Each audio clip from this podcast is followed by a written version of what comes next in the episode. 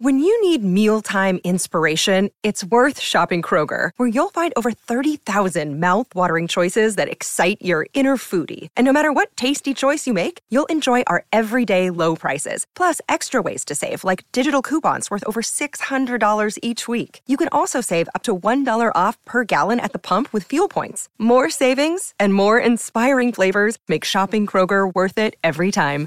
Kroger, fresh for everyone. Fuel restrictions apply. Welcome to the New Books Network. Welcome back to New Books in Historical Materialism. I am your host, Stephen Dozeman. The history of revolutionary politics is rich enough that it includes the full spectrum of inspiration and tragedy. Those with revolutionary aspirations have a number of rocks in their shoes to deal with, perhaps most famously the failure of the Soviet Union and the shadow of Stalinism. Those looking to remain faithful to the spirit of revolutionary Marxism while still seriously reckoning with the tragedies of the past, will need to develop new routes, and for that to happen, alternative figures and histories will need to be turned to.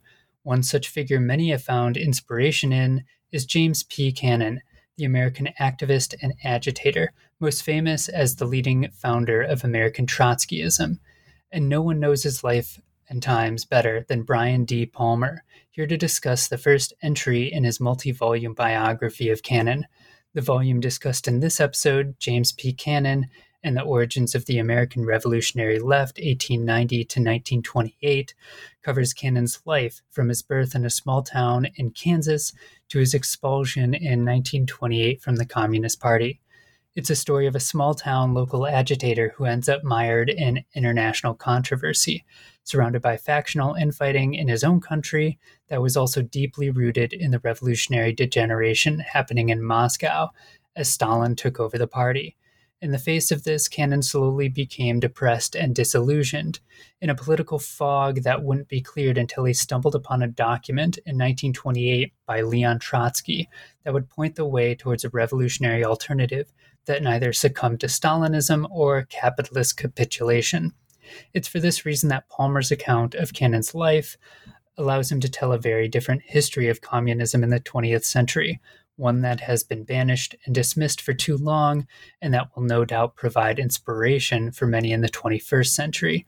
Originally published in 2007 as part of the Illinois University Press series The Working Class in American History, it won the Wallace K. Ferguson Prize of the Canadian Historical Association. Its sequel, the much longer James P. Cannon and the Emergence of Trotskyism in the United States, 1928 to 38, was published much more recently and will be discussed in a later episode.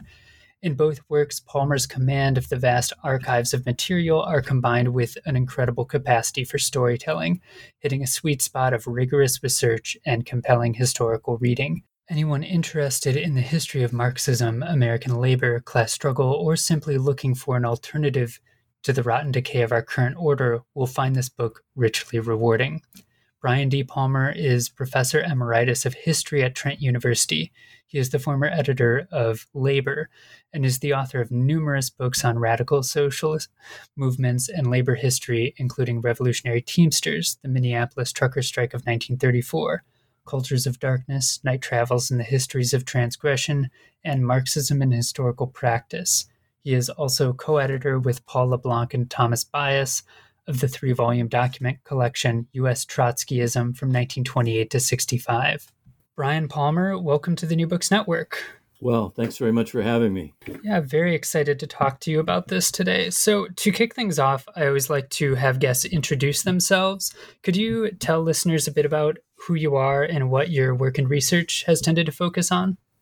Uh, sure. My name is Brian Palmer. I uh, am a long time historian of labor and the left.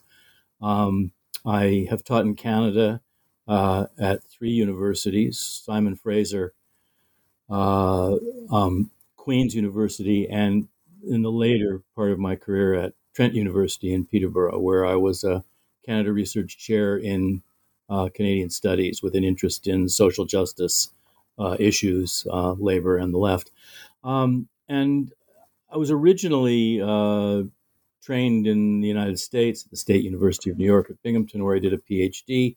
Um, but I was always interested in uh, Canadian history and Canadian labor history. Uh, and I've been mainly involved in that. But in the 1990s, I began uh, a project on the history of American Trotskyism with a focus on uh, a figure who was a founding uh, member in, in the American uh, Trotskyist movement, James P. Cannon. And that's really what we're going to talk about today is the is the writings on Cannon, I think. Yeah. So to kick things off, your political commitments to Marxism and left politics are apparent in the content of a lot of your work, including writing these biographies of James Cannon. But those commitments also seem to bring with them some different theoretical approaches as well. So often, more mainstream biographies today will involve a lot of time trying to get at the inner life of the subject, perhaps doing some rudimentary psychoanalysis to get at their, you know, quote unquote real self. Your approach is instead to allow Cannon's real self and his personality to make themselves apparent through the way he conducted his life.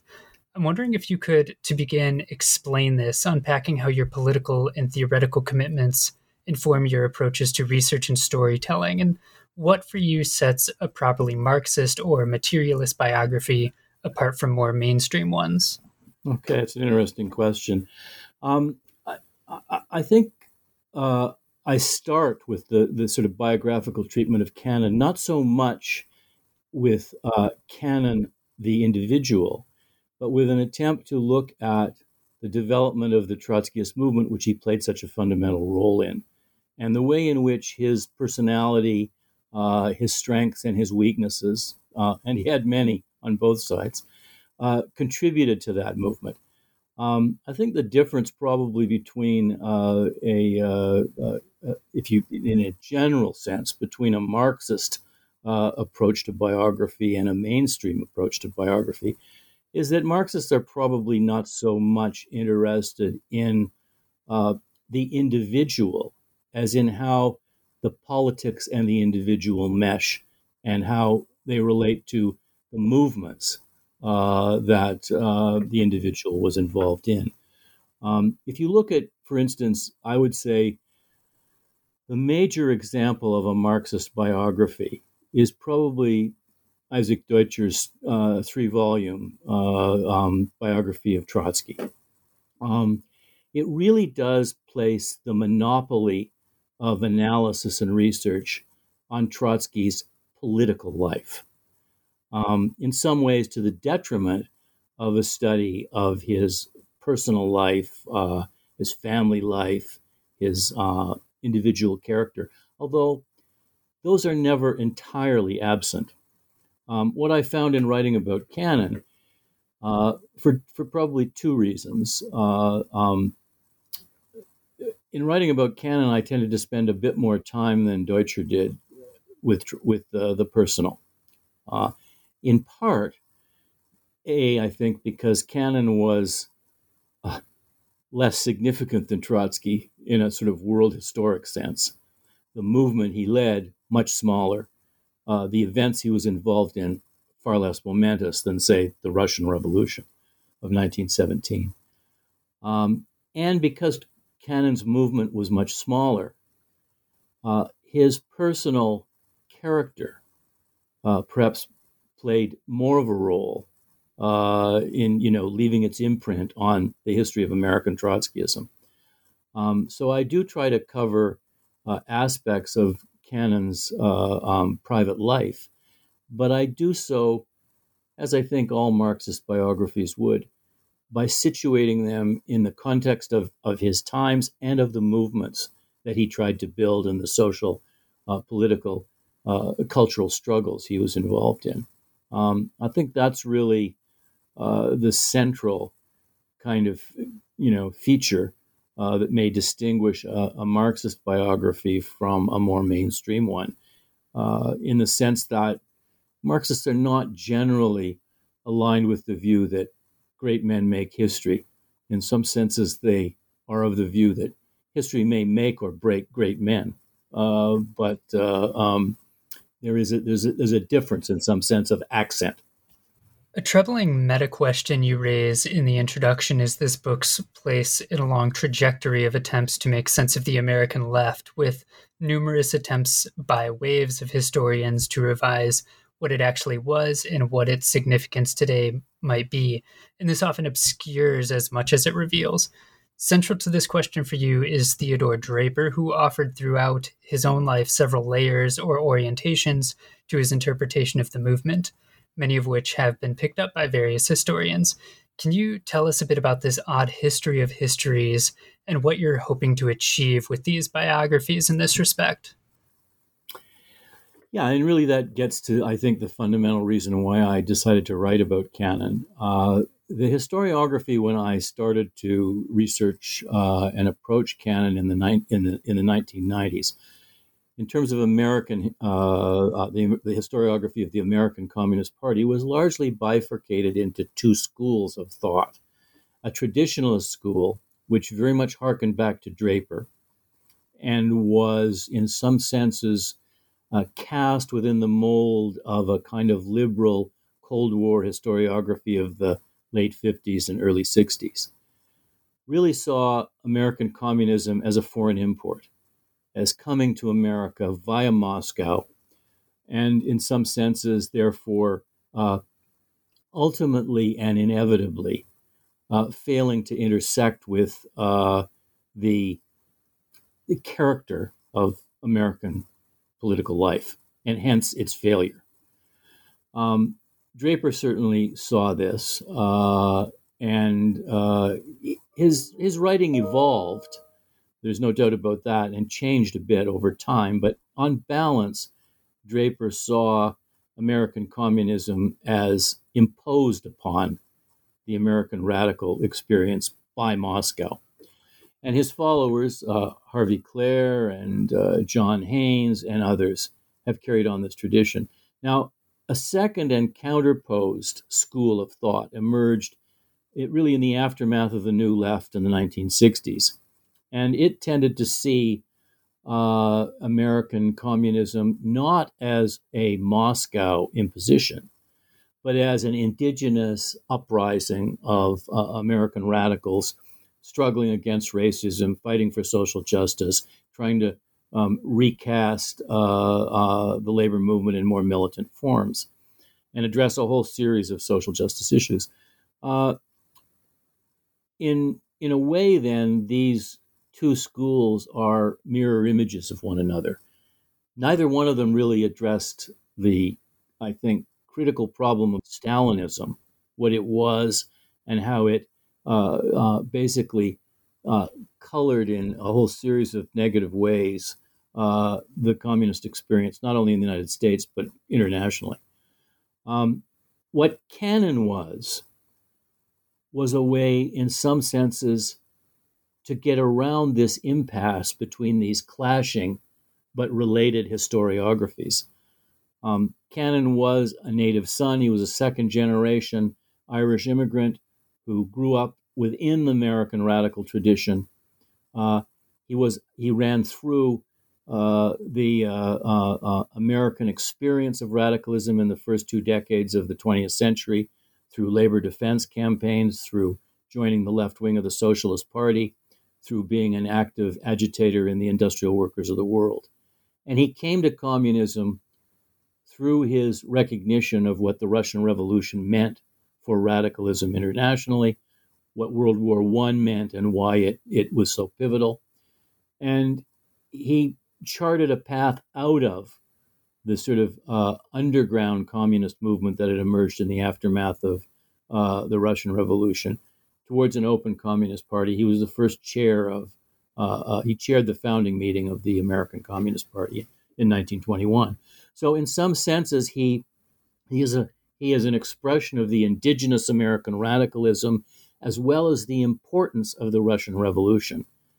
And he came to see the, the, the degeneration of that revolution through Stalin's increasing control in the 1920s and was won over to Trotskyism as the vehicle through which to sort of uh, retain the lessons of, uh, of the October 1917 revolution and apply them creatively to the American experience. Yeah, you've been alluding to my final meta question in the beginning before diving in, and that is why write about James Cannon? You note in the beginning and emphasize throughout the text that Cannon was not a lone fighter, but instead one of many crucial characters trying to organize the working class along a Marxist or communist line.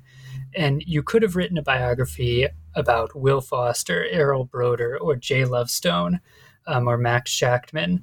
But for you, Cannon stands out among this crowd as being emblematic of the movement he was a part of. Why does Cannon stand out for you, and how does centering him help you explain the story of this movement in a way that other characters wouldn't? Well, I think that what what drew me to Cannon was that, in some senses, he is the red thread of continuity within American radicalism, tracing back to the influence of the of, of the Russian Revolution of 1917. Cannon often said that he was a wobbly, for instance, which is a quintessentially American radical movement, who learned something from the Russian Revolution. And what he learned was the necessity of uh, uh, taking the struggle at the point of production into the political arena, something that the Wobblies were always really handicapped in doing because of their uh, uh, militant and revolutionary syndicalist orientation, which had many positive features, but which also uh, left them sort of uh, un- unable, unable to really deal with the state. Uh, so Cannon uh, drew on the, that American tradition, learned from what the Russian Revolution had to teach, saw the Russian Revolution degenerate over the course of the 1920s, and moved away from the limitations of a Stalinized Communist Party. Something, for instance, that Lovestone, Browder, and Foster, all of whom made unique contributions to the development of early American communism, as did Cannon, but who could never break from then the stranglehold that Stalinism exercised over them. Cannon did, and to me, that's why he represents uh, uh, really the best strain of the American revolutionary tradition. Turning to the story of Cannon's life, you spend the first couple chapters on his upbringing in Rosedale, Kansas, where he led a relatively comfortable childhood, although material hardship wasn't a totally foreign concept. Uh, and this would inculcate a certain Midwest Main Street sensibility that he would carry throughout his life. And it would also be where he got his first taste of radical politics, albeit of a small town local sort. Could you tell us a bit about his origins and what his early politics looked like? Yeah, I, I, I, I differ slightly on the comfortableness of his childhood. Um, he came from a, he was he was the son of two uh, Irish, uh, first generation Irish immigrants uh, to the United States. They moved to, uh, uh, and where, where Cannon grew up, to an industrial hamlet outside of Kansas City, a place called Rosedale, Kansas. It had a certain uh, um, bucolic kind of character to it. Um, you know, Cannon had a childhood where he, he played in streams and forests around around his his his, his working class uh, um, domicile, which was always very modest. He did lose a thumb when he accompanied his father to an industrial accident. Um, his parents were uh, almost uh, classic Irish immigrant types. The mother, a devoted Catholic, the father, a kind of Irish Republican radical who introduced him to Eugene Debs and the sort of political writings of the socialist uh, milieu in the United States at the time. And from there, Cannon gravitated uh, through friends of his father's into the Socialist Party and into the Industrial Workers of the World, which he joined in 1911. It was from that point that he dated uh, his commitment to uh, the revolutionary cause. Um, I think what was most and, and and what was most notable was that Cannon was a, a, a you know enamored of learning. Uh, he was a reader. Uh, he wanted to continue his education, but he couldn't uh, because they didn't. The family didn't basically have enough money to sustain him. Uh, and really, he he but he he learned from that experience. I think uh, something about uh, the impoverishment and the immiseration of the American working class uh, in its in its quintessentially kind of midwestern forms. And he took a great umbrage at uh, social injustices of all kind and he really uh, he had his pulse in some sense. He had his finger on the pulse in some sense of working class life in America. Um, this is something that almost all of his contemporaries, including those who were quite critical of him, recognized. He was an orator of great power. Uh, he could allude to uh, sort of the meanings of life in America and its substance in ways that many of, of the American uh, revolutionary left at this time seemed somewhat divorced from. I mean, most of the American revolutionary left, particularly in the communist underground, were immigrants, first generation immigrants, many non English speakers, Russians, Finns, uh, Jews from various uh, parts of Eastern Europe. And to many of them, Cannon represented the quintessential American working class, uh, even though his parents were first generation Irish immigrants. Um, this is something that he cultivated and developed and worked to great advantage over the course of his life as a revolutionary. Cannon joined the Socialist Party in 1908, but would later say his entry into revolutionary politics was actually in 1911 when he joined the IWW. So, as a wobbly, he joined many other hobos as a traveling agitator, hopping trains to various locations to help wage class struggle. Well, he would later have some more critical reflections on the limitations of this approach and would slowly transition to being a member of the Home Guard. It would also be a time of rich political education for him. Could you tell us about these early days of organizing and what he took from them? Yeah, I think the, the, the IWW for Cannon was a nursery of revolutionary uh, act- activism. Um, he learned a great deal uh, as he traveled from one kind of strike bound community to another. Uh, he made friends with and learned from uh, sort of iconic figures uh, in the in the in the industrial workers of the world. People like Vincent St. John, who was a central leader in the Chicago headquarters who basically sent people like Cannon out on various missions, various uh, uh, sort of uh, um, jobs uh, for the IWW. And he learned from figures like Frank Little, who was part Cherokee and who was eventually um, killed by vigilantes, um, how to stand up to um, class enemies and how to basically exercise a, a leadership capacity in front of masses of striking workers. Um, for Cannon, he also learned in in in these uh, um, uh, IWW uh, activities how to soapbox, how to be a how to be a, a powerful uh, orator and, and a speaker on street corners and at you know massive uh, strike rallies. He also learned uh, increasingly. Um, he had this in him earlier, I think, but he also learned how to write. I mean, he was he was often sent out to uh, work with uh, editors in you know in places in Pennsylvania where the industrial worker was edited. Um, so he he and he wrote you know little columns. One of them was called Cannonballs, uh, which were was was was basically about uh, um, you know various class struggles going on.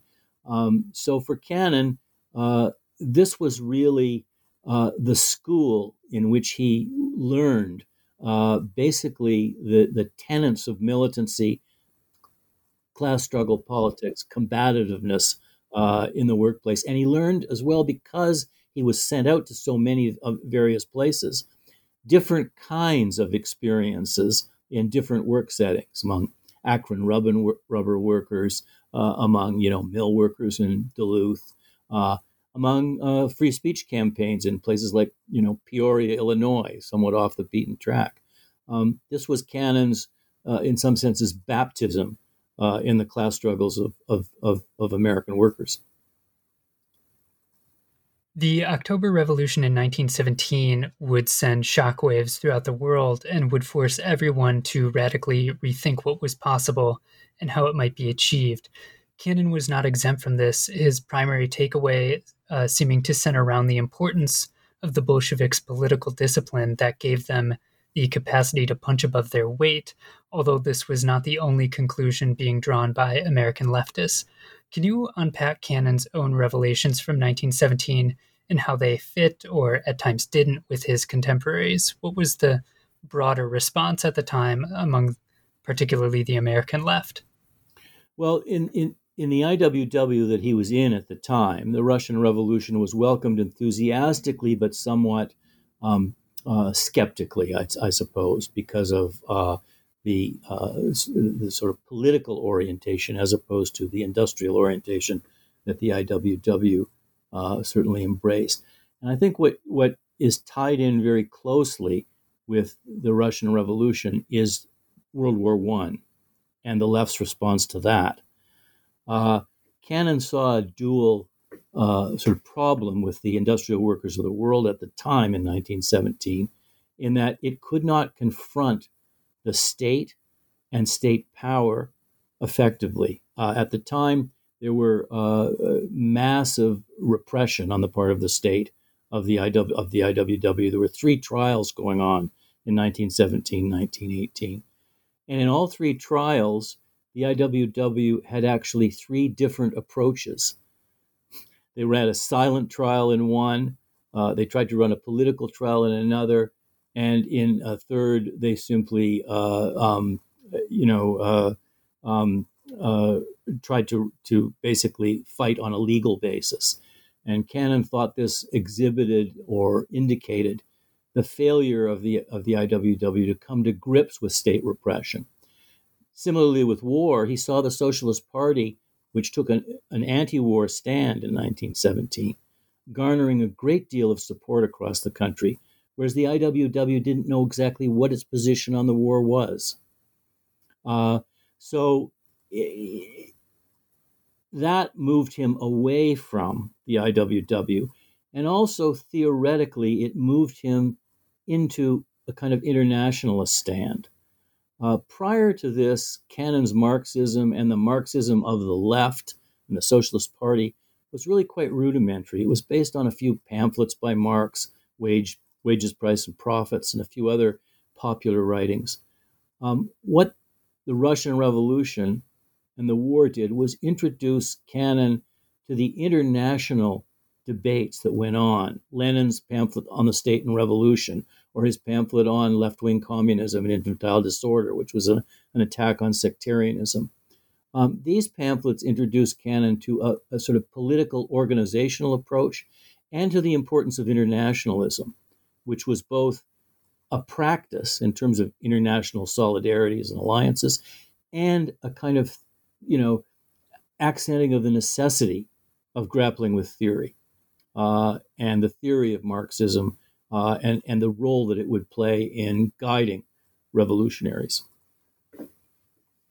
So, in the wake of 1917, many nations, including the United States, would crack down on their more radical and subversive elements, forcing Cannon and many other comrades to operate clandestinely. While Cannon understood the importance of underground work, he quickly grew frustrated and disillusioned with it, seeing it give birth to dead ends such as factional, factionalism and ultra leftism.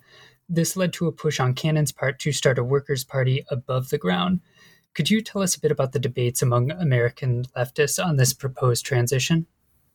Yeah, well, again, as I, as I mentioned earlier, you have to appreciate that during this period of 1917 to 1920, the far left in the United States, the left of the Socialist Party, and various underground communist currents were composed largely, overwhelmingly, of immigrant uh, uh, um, revolutionaries, Russians, uh, Finns, Latvians, Lithuanians, etc., Letts, uh, and and many of them came from a European context in which they they, their only experience was one of the intense repression of autocratic regimes like Tsarism in, uh, in Russia.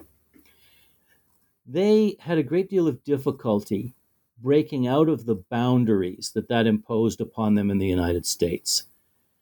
They, it was, after all, fairly easy to see bourgeois democracy as something of a sham. And so you still needed to stay clandestine, underground, very close knit, uh, clandestine cells, really. And this was the way that the early underground communist movement was organized. Cannon saw that American conditions did indeed offer openings for above ground activity, and that above ground activity was vital if communism was ever going to be anything other than underground cells of non American born workers. So he pushed very much for an above ground activity. And in this, he was given the, the staunch and unrelenting support of the Bolsheviks in Russia. Lenin glanced at some, you know, uh, underground communist newspapers and scrawled, you know, in the margins, "Stop this nonsense." I mean, he knew that you had to actually inter- interact with the American working class above ground. an anecdote in 1920, or Earl Browder, 1919 or 1920, Earl Browder came to New York City. He and Cannon had been comrades in Kansas City. They'd started a, a revolutionary newspaper, uh, The Workers' World, together. They had been close. Browder had a great deal of difficulty even finding Cannon as part of the underground communist milieu. They couldn't even locate one another. So isolating was this undergroundism. And what Cannon did was he worked to connect up uh, those elements in the immigrant uh, revolutionary milieu, Jews, some Russians, etc., that actually were open to the notion of an above ground communist party. And he was described as a kind of mechanic working among uh, the machinery of communism and kind of melding it and oiling it so that the above ground possibilities could be uh, realized. And that was why he ended up being the founding chair of the American Communist Party uh, in 1921 at its, as it, at its original meeting. He was really the architect of an above ground legal communist movement. In 1922, Cannon would travel to Moscow, attending numerous meetings and conferences, meeting a number of high profile Soviet leaders, and seeking leadership regarding the question uh, of whether to go above ground or maintain underground work. In addition to seeking resolution for this particular question, this would set up a trend for much of the rest of the decade where the Comintern in Moscow would be treated as an authoritative voice for American communists. Could you tell us about the particular decision that was reached here, as well as the broader trend that would be established of deferring to Comintern authority? Yeah, I think the fundamental point to, to, to, to, to realize and recognize in grappling with that question is the extent to which the international communist movement and these conferences in Moscow of the Communist International shifted over time. Lenin died in 1923 24. I'm not exactly sure the exact date. Uh, and that changed things quite dramatically. Uh, Stalin was on the rise, Trotsky on the fall, uh, although nothing was really written in stone until later in the 1920s. But when Cannon first encountered the Russian, Russian revolutionaries in 1922, he found them open, principled, willing to discuss, and capable, able to give advice which he found exemplary. Not only the question of should the American communist movement work above ground, but for instance, on the question of American blacks. The early Comintern had a decisive role in pushing communists away from the sort of subtle racism and, and often not so subtle of the old left wing of the, of the Socialist Party of pushing uh, American communists to go beyond the old slogan of black and white unite and fight to actually address uh, the whole question of the centrality of blacks to the American struggle. Uh, Lenin pushed John Reed, for instance, to address this uh, before Reed um, ended up dying in the Soviet Union. And Cannon was, was, was very impressed with the openness of the discussion, with the fact that you could learn from the Russian leaders, you could argue with the Russian leaders, and you wouldn't be imposed upon. You would be guided constructively, but the notion was it was the American party's responsibility to take that guidance and act upon it. Now, gradually, as time wore on, as Stalin began to exercise more and more control, as particularly in the late 1920s, the kind of Stalinist conception of socialism in one country, which meant subordinating all the communist movements around the world to the benefit and advantage of you know Stalin's uh, Comintern and, and Moscow. Gradually, that guidance and that open discussion shifted. And by the night, conference in 1928, Cannon discerned that this was a, really a pale and actually quite tragic reflection of previous conferences. Decisions were already taken uh, when they were supposedly to be up for debate. Increasingly, from the mid 1920s on, uh, Stalin and his allies inside the Soviet Union exercised a stranglehold over decision making in the American Party. There was a joke in the American Party, you know, why is the Communist Party like the Brooklyn Bridge? And the answer was because it's suspended by cables. And what that meant was cables was a, the telegram that came from Moscow.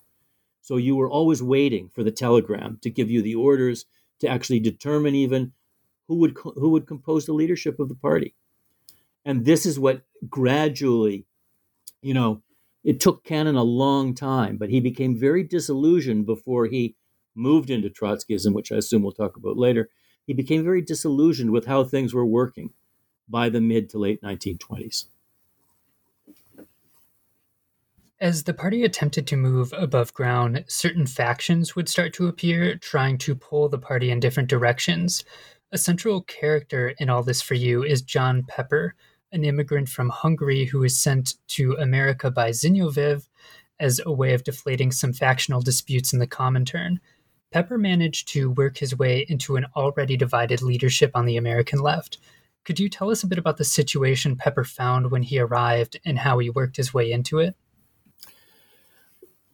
I think Pepper is a fascinating character, and he really is a, a, kind of, in some senses, personification of emerging Stalinism and and the way in which Moscow wanted to and thought it should exercise control over an American communist movement. Pepper was Hungarian, and as you say, he was really uh, he was gotten rid of out of the Comintern because he had been really a problematic element. Uh, played a role in, and as Trotsky once said, in strangling the Hungarian Revolution. So he was sent to America, where he um, you know, quickly he ensconced himself not only in the Hungarian section of the American Communist Party, but within a matter of months, he he had he had he had become uh, um, exceptionally fluent in English, which was quite an accomplishment, and he uh, had worked his way into all manner of leadership positions and influential roles within the American Communist Party's leadership.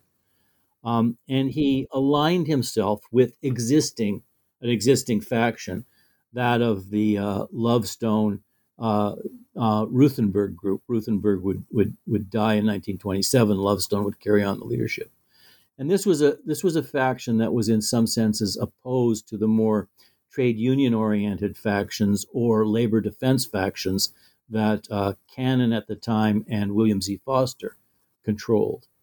Um, but the party, and this was part of Stalinization, Stalin actually encouraged these kinds of factions to exist because it kept the party divided and unbalanced and really off kilter and made it easier for uh, Moscow emissaries to come in uh, and, you know, sort of punch above their weight. Um, so Pepper just ensconced himself uh, in this milieu and became really a major decision maker in the American, you know, Communist Party. In the span of, you know, a year or two, he was calling the shots.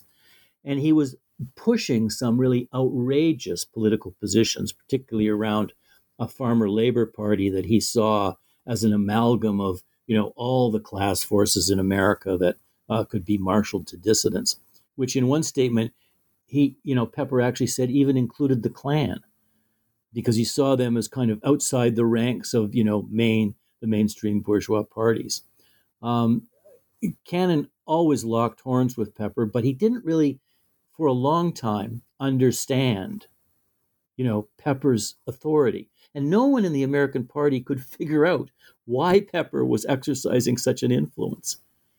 Yet it was his capacity to come in, to sort of wear the mantle of Moscow emissary, and to kind of begin to, the, the, the process of, of kind of dictating really uh, a course of developments.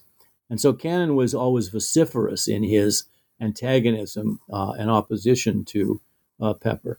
And among others, uh, Foster disliked him equally.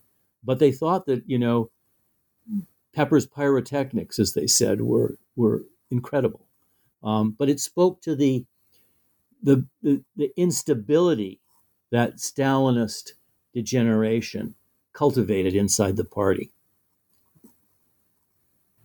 Moving into the mid 1920s, Cannon would make attempts at a Bolshevization of the party, attempting to develop a militant and disciplined group capable of building towards a revolutionary capacity for the working class in the United States.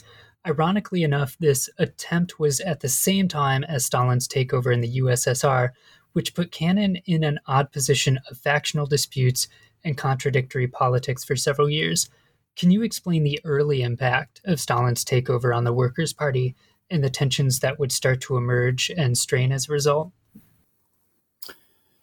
Yeah, well, as I've said, I mean, one one of the early impacts was this factionalism that that developed, and it, it really it was a it was there were there were three major factions. The you could call them in some senses the political leadership faction around Ruthenberg and Lovestone and Pepper, uh, the trade union faction around uh, William Z. Foster, and the labor defense fa- faction around Cannon and Shachtman, who uh, helped to found the International Labor Defense Organization, which was the Communist Party's leading uh, mass organization.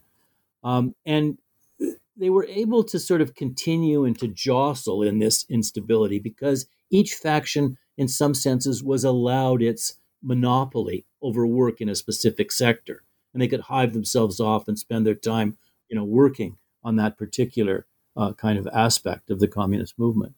But it was an unbalance and an imbalance that over time necessarily had to give. Um, in terms of uh, um, uh, Cannon's uh, um, influence in there, I've lost the main thread. Could you repeat the, the second part of your question, what this really was about? Uh, well, uh, I'm curious at this point um, about Stalin's capacity to exercise power. I guess in his how he exercised his own authority, even if it was in subtle and indirect ways. Um, yeah. The effect of Stalinization on American communism at the time. Well, I think there's all kinds of indirect ways, but in some senses, the direct way was most apparent in a late 1920s leadership conference where uh, actually Foster had the uh, votes to be declared the you know the the the the leading figure in the in the American communist movement. At that point, Stalin didn't quite trust uh, Foster to be uh, a, a, sort of unbridled uh, advocate, and he saw uh, and and he saw Lovestone as as equally problematic. Cannon was really off the radar screen, and basically what he what Stalin did was he sent a telegram through uh, uh, a an emissary who was present at the conference and speaking on behalf of Stalin, a man named Gusev. And Gusev read the, you know, after they'd had a vote that was basically showed that Foster was, you know, to, about to be the leader. And of course, Foster lusted after this leadership position. It was taken away from him and given in, in, in a limited way to Lovestone. For Cannon and others, this was the last straw. Uh, and Cannon began then to basically move away from, uh, in some senses, his own leadership positions. He became disillusioned. And it wouldn't be until, until he was pressed to go uh, to uh, um, the 1928 uh, Congress, where he you know, encountered Trotsky's document explaining many of the problems, and he gravitated towards uh, um, towards uh, Trotskyism as a as an alternative and an answer. But before that, he had he had tried to, for instance, break the factional logjam. At one point, he he he gathered his followers in his faction and said, "Look, this is a dead end. We can't keep up this factional, you know, these factional impasses. What we have to create is a faction against factionalism." And so he said, "We will now vote entirely on the basis of the political issue at hand and and we'll go beyond a kind of factional al- alignments of our loyalties and we will discuss things only in terms of is this politically the right move? Because before, uh, people had been voting pretty much pro forma along factional lines. Now, it didn't change all that much, but what it did was it articulated within the party the necessity of moving outside of these established factional parameters and trying to move in new directions to break down uh, that factionalism. Yeah, one place where Cannon was actually fairly successful in your reading in engaging was engaging in agitational work. Uh, and this was via International Labor Defense and its attendant magazine, Labor Defender. The work often involved raising awareness for prisoners of class war, organizers, and strikers who were put in prison. Meanwhile, Labor Defender managed to achieve substantial circulation and was a fairly innovative news outlet compared to some of the more outdated magazines and papers in radical America.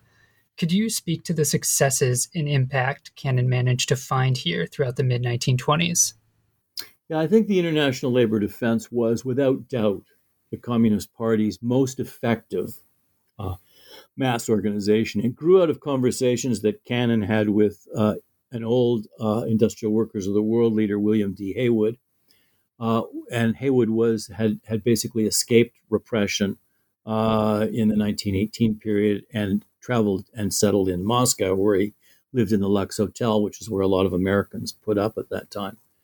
Um, and Cannon met with him. They had contact from their old IWW days, and they decided that an organization that actually uh, defended uh, class war prisoners was what uh, America needed. And Cannon then, uh, with his partner Rose Car- and with his, his comrade Max Shachtman and others, set up the International Labor Defense Organization in 1925. And this was a nonpartisan uh, but communist led organization.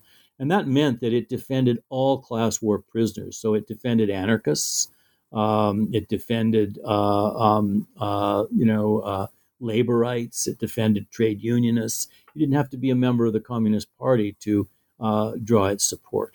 And it, it, it engaged, it, a, a classic case was that of Tom Mooney, who'd been uh, uh, arrested for a preparedness day bombing uh, in 1918 and was languishing in jail.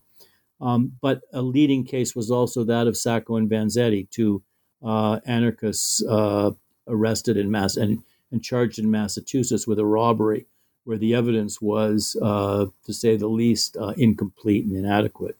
but they were sent to the electric chair in 1927 and Cannon and uh, the International Labor Defense uh, helped to mobilize masses of people in, in large protests.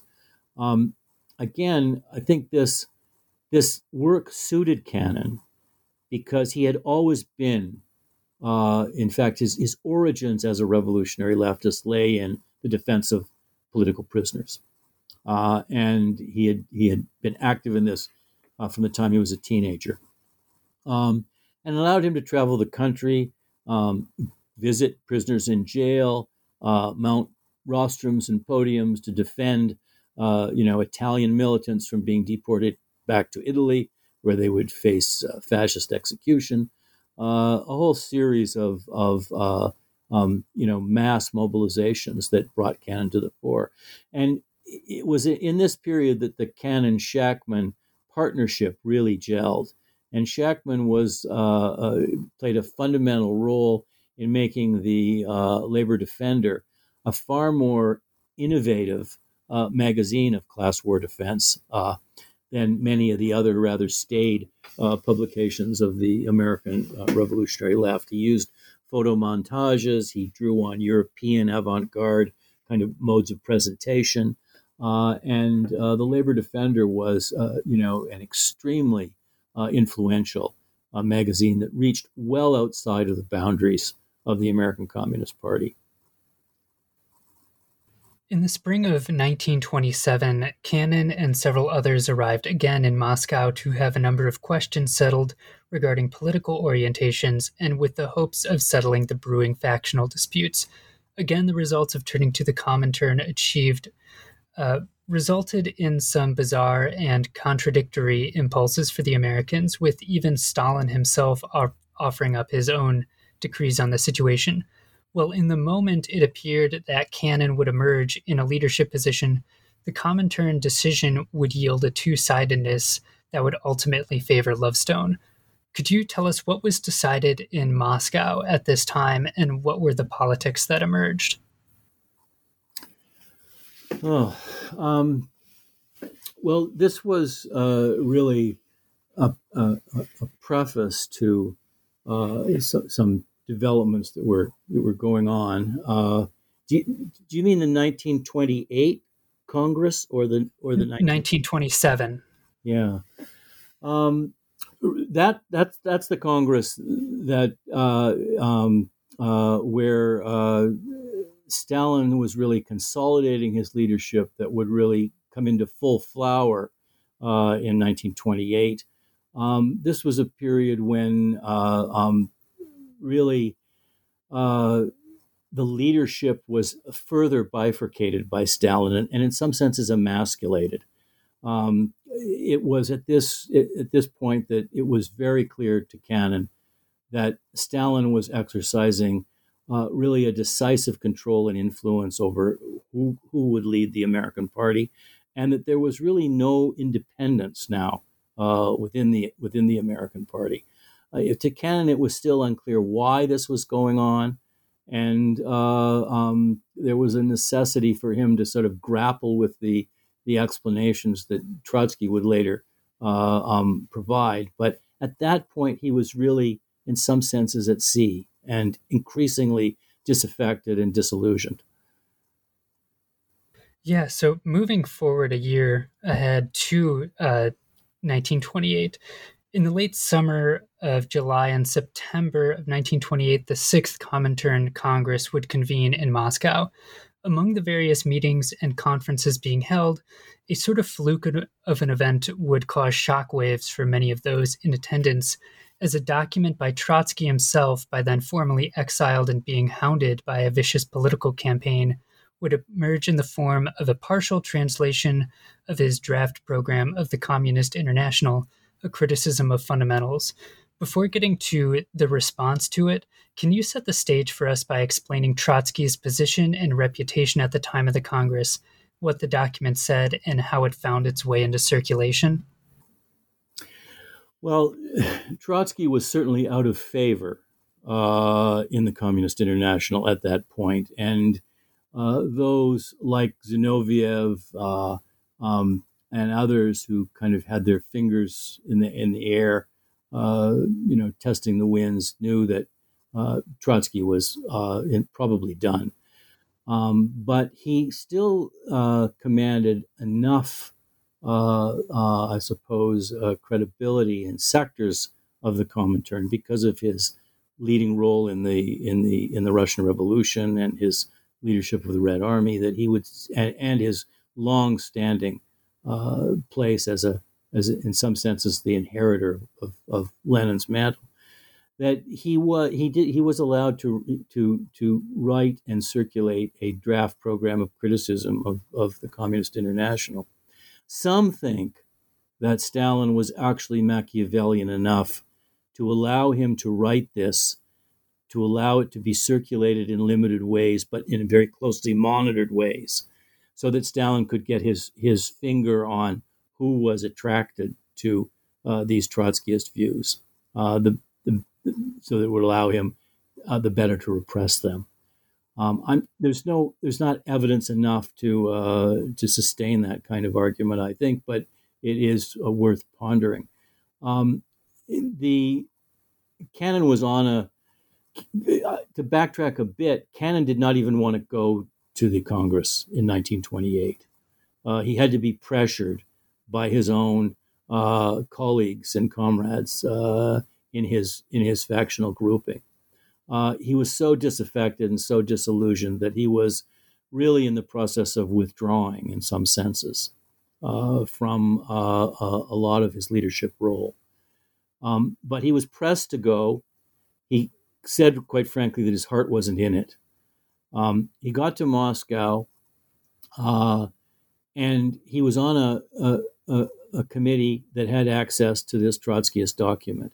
He and a Canadian named Morris Spector, who the who who was also a dissident and had been grappling with some of the same issues in the Canadian uh, in his experience in the Canadian Party.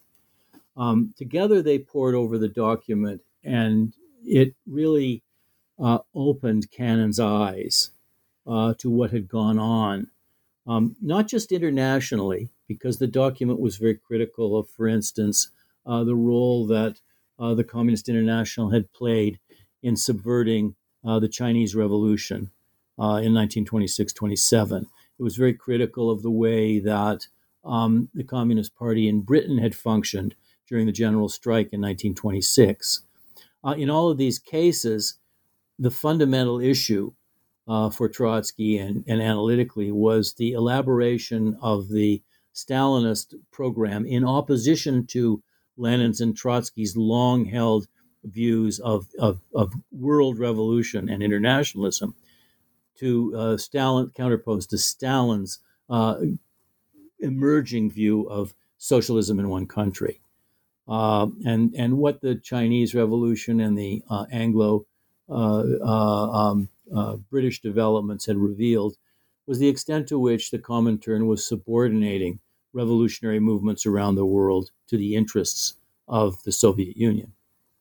Um, but more than that, the document also explained much that had gone wrong uh, in the American uh, Communist Party experience. And in particular, it zeroed in on Pepper's uh, um, elaborations of, uh, you know, uh, uh, um, the need for a, a, farmer labor party, a cross class party that would link all dissidents in an American revolutionary upheaval.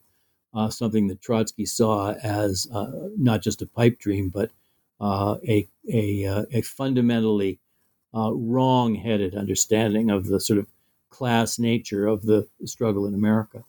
Um, so for Cannon, this uh, all of a sudden, and he had been no, by no means had he been a Trotskyist. He'd been critical of, of Trotsky, and he went along with the critiques of Trotsky that were emanating from the Comintern in the mid 1920s. But he saw, in some senses, the error of his own ways. He saw that much that he had become disillusioned with was now explained. And he and Spector, decided to um, take this document uh, and return to uh, uh, uh North America with it. They had to smuggle it out.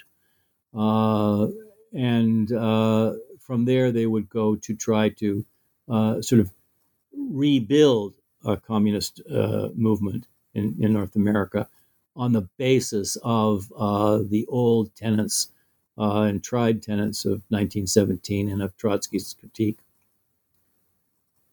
Yeah, um, developing more of what Cannon did upon reading this, you've already talked about how he was suffering at the time a lot of political confusion and disillusion due to these years of factional infighting, as well as a Comintern that was failing to clarify things. And reading Trotsky's document was a sort of revelation for him and several other comrades uh, while he was still formally in attendance at numerous meetings in Moscow, his mission at the Congress sud- suddenly changed. Could you tell us how he ended up spending a lot of the time he had left in Moscow and shortly thereafter? Yeah, again, it was precisely at this point that his own faction, which which was largely unaware of the Trotsky document and Cannon's reception of it, they pushed Cannon to assert himself and actually struggle for a leadership role, the, the preeminent leadership role within the uh, um, within the American Party, because it seemed that everything was up for grabs. Foster had lost control in some senses of his caucus. Uh, Stalin and uh, who was the head of the uh, Red uh, Trade Union International were dubious about Foster's um, uh, uh, um, loyalties to to Stalin. Lovestone had cast his lot, you know, in what was a a gross kind of misjudgment with Bukharin, who Stalin was in the midst of deposing. Um, and so everything seemed up for grabs. And Cannon was, it was felt among Cannon's supporters that he would be a logical candidate to step into the vacuum and take over. But for Cannon to have done this would have been a repudiation of the of the Trotskyist document that he had just basically, you know, assimilated and was coming to see the validity of. So he played a uh, a backseat role at this point. He sat and observed more. His own followers couldn't quite understand it. Um, his closest allies, of course, were back in New York. They weren't with him at the time uh, in Moscow. People like Martin Abern, Rose Karsner, uh, Max Shachtman, they were not there. Um, and he failed to convince his long-standing associate and, and comrade Bill Dunne, who uh, who stayed in the Communist Party only to be basically drummed out of it uh, in the 1940s. Um, so uh, it, it, was a it was a perplexing moment for Cannon's faction and for other factions who saw in Cannon someone who might step in to the breach. As Foster declined, there were theoreticians uh, uh, uh, associated with him who basically wanted Cannon because Cannon was judged to be much better than Lovestone, much more aligned with the trade union uh, kind of grouping uh, that Foster had led. Um, and Foster, indeed, there's there's some suggestion that when they got back to New York, Foster approached Cannon and said, "Well, maybe this Trotsky stuff is not such a bad thing, and maybe we should, you know, have some kind of alliance on it." But um, it was uh, he quickly moved off of that and moved into an aggressive, antagonistic role towards Cannon. So it was really uh, a decision made in 1928 in Moscow on the part of Cannon and Spector to bide their time uh, because they had to go back, they had to regroup, they had to win people over to them. They, they did not know who would be won to them and who would not. Uh, they had this document, but it was just a document. Let's not forget they had no way of reproducing it very easily. Um, Cannon kept one under his copy under the floorboards and would haul it out to show people who kind of made his made their way to his apartment to, to see it. Sat on the bed and read it. He never let it out of his sight. Um, and uh, so it was a again not and and not knowing how it would be received, not knowing at all how it would be received, because like a, like him, these were people that he was trying to win over, who'd been in the communist movement for a decade, and had devoted their lives to it, and could they be won away to fight against you know not just their own American leadership, but the leadership of the Communist International, which to them to many was still associated with the gains of the revolutionary, you know, upheavals of 1917. In October 1928, Cannon and several others were essentially put on trial in a series of meetings that would eventually include numerous comrades being brought in for discussion and over 100 pages of records from the hearings, while Cannon understood his time was essentially over, he stood his ground on various political questions, forcing debates around party structure, leadership, democratic accountability, and political orientations. Could you tell us a bit about the main points of contention during these hearings? I think the main point of contention, and it, it, it's kind of striking of how ossified the party had become, the main point of contention really was the right to read documents, the right to actually debate positions, the right to actually question strategies and tactics of the Communist International and the sort of programmatic foundations of the Communist Party, which claimed to be the sort of vanguard movement of social transformation in America many, many individuals had no idea what Trotskyism really was and what the Trotskyist critique of the degeneration of the revolutionary movement inside the, you know, the Soviet Union in its party uh, in the Communist International entailed. They were not allowed to read documents. Uh, it was so ridiculous that uh, some people who were hauled before this commission were asked, "Well, why do you uh, distrust, uh, you know, so and so?" Well, they were reading about China, and I understand that China is a Trotskyist project.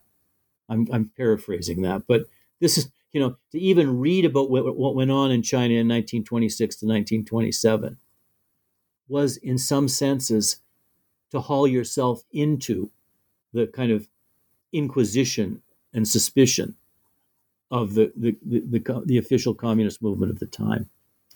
So, you know, for Cannon and others, it was really the necessity of being able to discuss these issues, to bring documents to the fore, to have people read their the, the, the, newspaper that they would eventually publish, The Militant, which laid out many of these questions.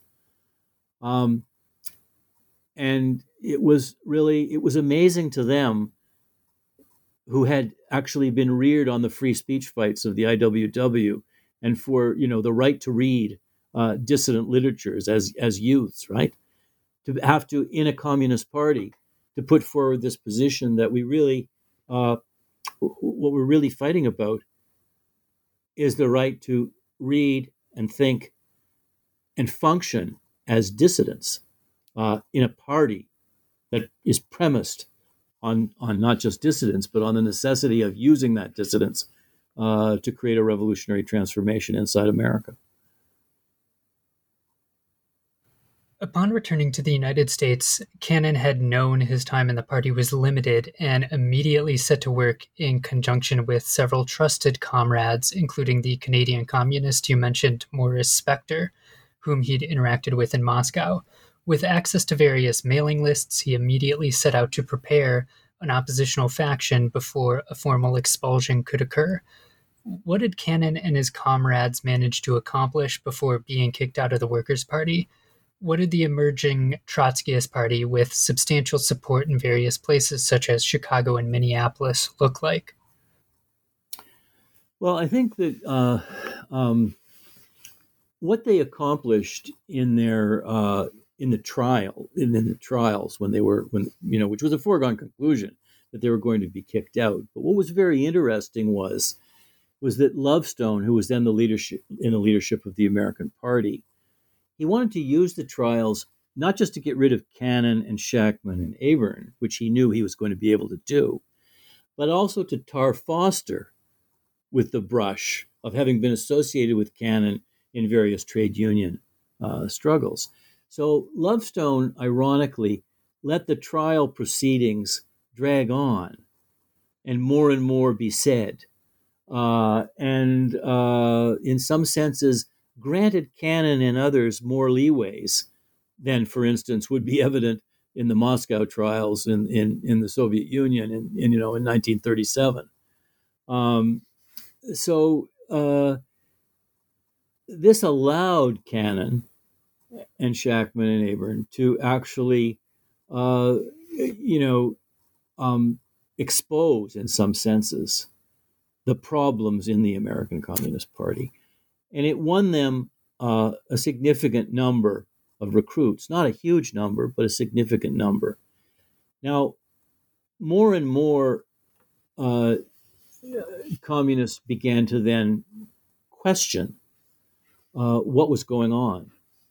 Minneapolis, which would become a center of uh, the American Trotskyist movement, uh, and had a significant number of older, militant, working class uh, communists in its ranks, um, was originally expelled en masse, not because they voiced support for Cannon, but because they said simply, we don't understand what this debate is about, and we want to read the materials. That was enough for Lovestone at that point, once Cannon and others had been dismissed, to simply uh, expel en masse the, the Minneapolis uh, um, uh, uh, communists. And so the process of, of Cannon recruiting uh, through introducing people to the to the documents of to the document of Trotskyism really that he had that was then reinforced by the Communist Party's leadership, Lovestone and company, expelling people and pushing them, pushing them towards Cannon, forcing them in some ways into the Cannonist camp. And then they picked up as well along the way uh, various people that you know that were in the Communist Party that had been, in some senses, occupying kind of subterranean territory. A small group of Hungarians, some Italians, uh, um, uh, uh, you know, some people, you know, associated with uh, uh, a, a, dissident in Amtorg, which was the Soviet sort of business um, trade emissary in, in, in, New York. Um, but still, after a number of months of this, the number of Trotskyists who had aligned with Cannon were probably about 150. Not a huge amount, not a huge amount, but the beginnings of a movement, um, and highly dedicated. You know, highly dedicated, able to put out a newspaper, uh, able to engage in a, an ambitious publishing program of the rudimentary works of Trotskyism, uh, and uh, willing to, you know, basically orient to uh, the Communist Party. But that's the that's the key. These people were they, they they founded the Communist League of America opposition as an external tendency of the American Communist Party. They still thought, while they were uh, excluded from, well, they had been excommunicated, if you will, they were still trying to win back the membership of the CP because they regarded the CP still as containing within it the most advanced revolutionary workers in the United States. In the conclusion of the book, you offer a number of reflections that are worth teasing out. First of all, one of the serious blind spots of the time was Cannon and others' inability to take issues around race and gender seriously. There were often formal acknowledgments of these issues, but this was often uh, not met with a follow through in terms of integrating it in a more in depth way into their critical analysis and their political program. Could you talk about the blind spots in this period? Yeah, um, and and when really when we're talking about uh, the politics of identity in our time, which are more diverse and varied, um, really in the 20s, you are talking essentially about race and gender. Um, disability, sexual orientation, those were not really, uh, and others were not really on the table then. But race and gender were. Um, and I have a, in some senses, a, well, I, I have a two sided kind of view of this. On the one hand, um, there were efforts made to address uh, gender, particularly in terms of working class women, uh, their the, the, particularities of their needs, uh, particularly as, as it was related to trade union organization, etc. Um, the Communist Party and Cannon and others uh, tried to address issues of race and gender uh, as much or more so than the Socialist Party, as much or more so than the IWW, as much or more so than the mainstream political parties. So, on the one hand, you do have to appreciate that these areas so long marginal uh, to uh, dissident mobilizations in the U.S. Um, were addressed in some ways by the Communist Party. Was it adequate? No.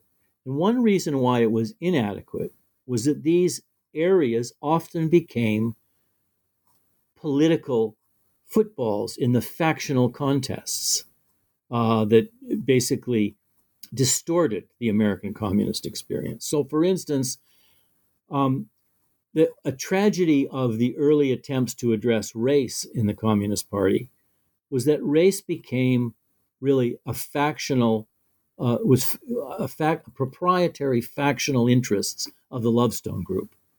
They really, if you look at the early Communist Party and blacks that were drawn to it, and there were a number in the 1920s, including remnants of the African Blood Brotherhood, which was a, a, a Caribbean uh, radical grouping.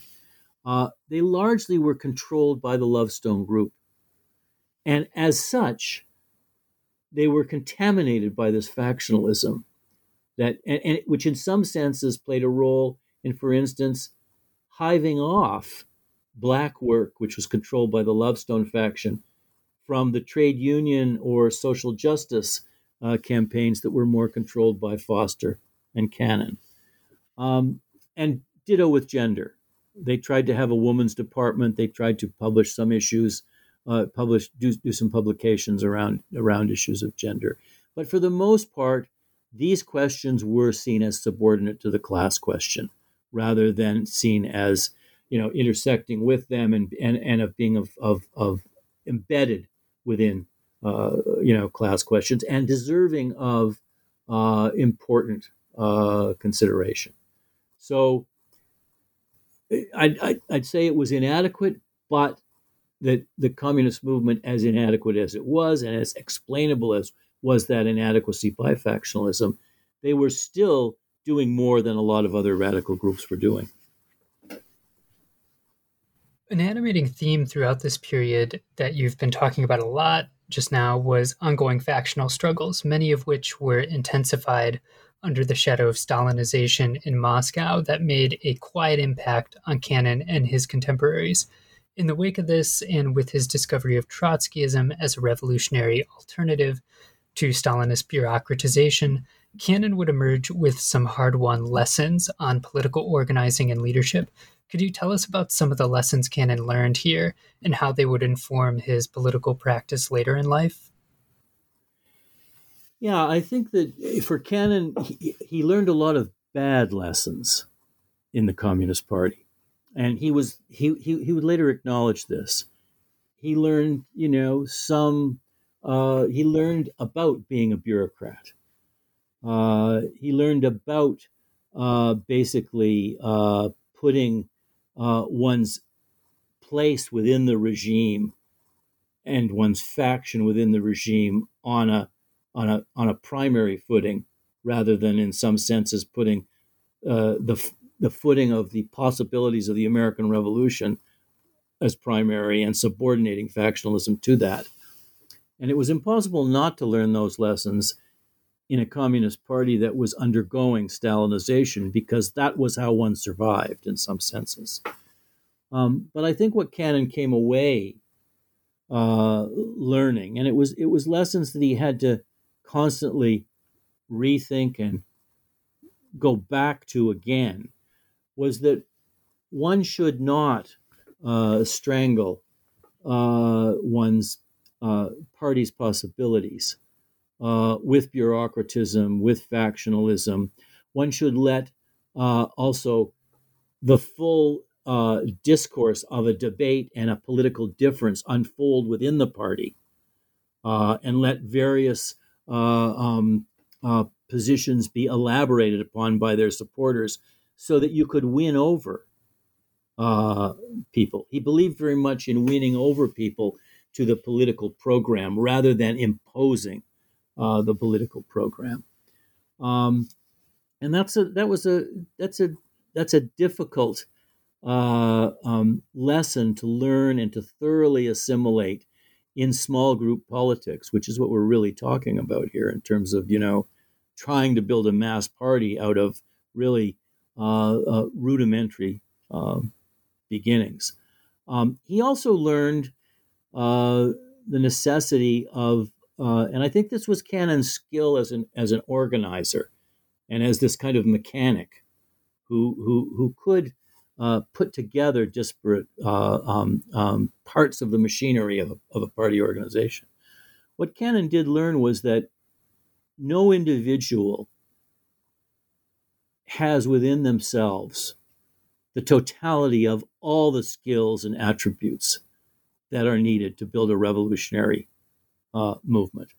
Instead, you have to take the human material that you have on hand and you have to use what is what what people can best contribute and you have to struggle to minimize their tendencies to then disrupt or demobilize. Um, and this was something that he was aware of in himself, and he became, uh, you know, aware of uh, in others. He wasn't always successful, but I believe that he had more of a, a sensibility around these kinds of problems of party building uh, in, in, in inauspicious times uh, than many leaders of revolutionary movements have had. In reflecting on this period of Cannon's life, as well as the broader revolutionary movement at this time, you argue that, in spite of its blind spots and shortcomings, there was what you call a revolutionary innocence that animated it. Rather than see this as a fault in comparison to a much more sober minded politics, you actually think there's something valuable to it that we ought to rediscover, cultivate, and maintain today. So, given the resurgence of interest in organized labor and radical left politics, especially among young people, could you explain what you mean by innocence here and how we might allow it to be an animating part of radical politics in the 21st century? Yeah, that's that's a very interesting question, and I think using that phrase has caused me some grief in the sense that there are some people who've been quite critical of that uh, phrase of revolutionary innocence. Um, what I meant by that um, is it was very specific to that particular period in which Cannon uh, came of age as a as a as a revolutionary communist and assumed a leadership position in the Communist Party um, and then had to basically shift gears and mount a critique of that very party that he had helped to build and join. Um, the revolutionary innocence was really, in some senses, a time bound phrasing, which I used to convey the extent to which a generation of American revolutionaries placed really um, almost unquestioning faith in the Soviet Union and what it had accomplished in 1917. I mean, for revolutionaries like Cannon, born in 1890, really coming of age, as he said in 1911, joining the revolutionary movement in the IWW, witnessing, you know, the carnage of imperialist war and the breakup of all kinds of radical organizations and the emergence of a new possibility, a dawn of a new day with the creation of, a, of the Soviet Union and a workers' republic. They invested in that. Not only enthusiasm, but unquestioned loyalties for a time. And the that's what I meant to convey with the phrase, you know, revolutionary innocence. When Cannon broke out of that revolutionary innocence, it was a, a really disruptive moment in which he had to basically relinquish 10 years that he had invested in building a communist movement on the foundation of that innocence in some senses, right? A belief that what came out of the revolution of 1917 and hence out of Moscow and its leadership was, uh, you know, and he had seen firsthand the positives and the values in that early in the communist experiment. It took him a while to break from that innocence and that enthusiastic reception to appreciate that things could go wrong. And in fact, they were going very wrong from the mid 1920s on. And Stalinism was just was was the expression of that. Um, so, in a way, Cannon would never again trust intuitively the leadership of a, a, an international. He was committed to and believed firmly in the necessity of that leadership, but he wasn't going to unquestioningly accept it. That's what I meant from the, the, the sort of break from, you know, revolutionary innocence. And indeed, even with Trotsky, there were times early in the 1930s when Cannon was communicating with Trotsky that he later said, Well, I was testing him. You know, I wrote to him in this way, in this way, on this problem, and this problem, and I was testing him. I wanted to know is he going to lay down the law? Is he going to tell us how to function in the American Communist movement? Or is he going to offer us the kind of guidance that the early, you know, revolutionaries offered us? But the notion that even after signing on with Trotsky in some senses, as the antidote to Stalin, he still felt the need to test Trotsky was a reflection that, you know, he'd moved beyond what that phrase, the phrase that I used of revolutionary innocence. Uh, some people probably think that Cannon was never an innocent in any way, shape, or form, and uh, would uh, would be dismissive of my use of it. But um, that's the sense in which I meant it. Now, what it means for today, that's hard to say because I, in some senses, we've come so far in the opposite direction of not trusting anything, you know, in the revolutionary tradition. And each social movement that emerges, uh, in some senses, saying, this is our movement and our issues are the issues. I mean, I would like to see more of, in some senses, not revolutionary innocence, but more of a revolutionary universalism, of a, a, an appreciation of the necessity of totalizing struggles and incorporating particularistic struggles into, you know, uh, a broader anti-capitalist, uh, you know, mobilization.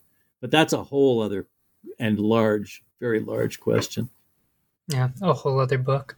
Uh, so that brings us through your first volume on James Cannon. I'm currently working on the second one. Uh, so very much enjoyed this conversation and looking forward to talking to you again on the next one. Well, thanks very much, Stephen. I appreciated uh, the time and, and everything that you're doing in this realm. Thanks.